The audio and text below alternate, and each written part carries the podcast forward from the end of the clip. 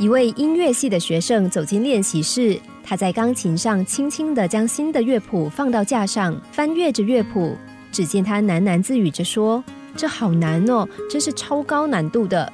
这一反复的叨念，同时也让他对弹奏钢琴的信心跌到了谷底。其实，这个沉重压力已经有三个月的时间了，不是因为他对钢琴失去了热情，而是自从跟了一位新的指导教授之后，由于教学十分严苛，让他压力很大，常对着朋友说：“这个教授根本就是故意想整人。”但也没办法，他还是得好好练习，不然成绩过不了关，他就得提早毕业了。于是他只好打起精神，奋力作战。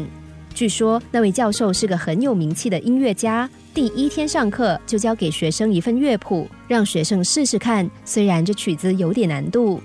正如他所说，这首曲子确实很难，学生弹得零零落落，无论练习多少次，依然错误百出。一个星期过去，这位学生准备请教授验收的时候，没有想到教授又给了他一份更高难度的曲子练习。上一份练习曲都还没有给意见指导，眼下又交给他新的功课，这让学生十分不悦。但眼前这个人始终是自己挑的指导教授，他根本不敢说一个不字。第三周了，教授还是没有给他任何指导，而是再交给他另一份难度更高的乐谱。直到有一天，教授再走进练习室，学生忍不住情绪，向教授提出心中的质疑，说：“为什么只要我练习，却不教我？”教授没有多说什么，抽出最早的那份乐谱，然后告诉他：“先弹给我听。”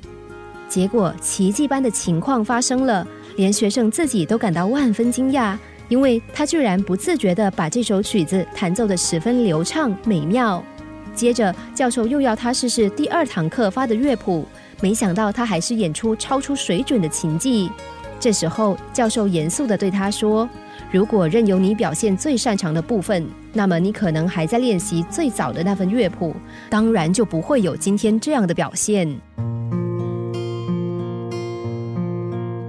学过音乐的人都知道，每个音符总要练上几千几百次，才能够把完整的曲目流畅演奏。这就跟人生一样，没有先经历过一些辛苦，就累积不出成功的脚步。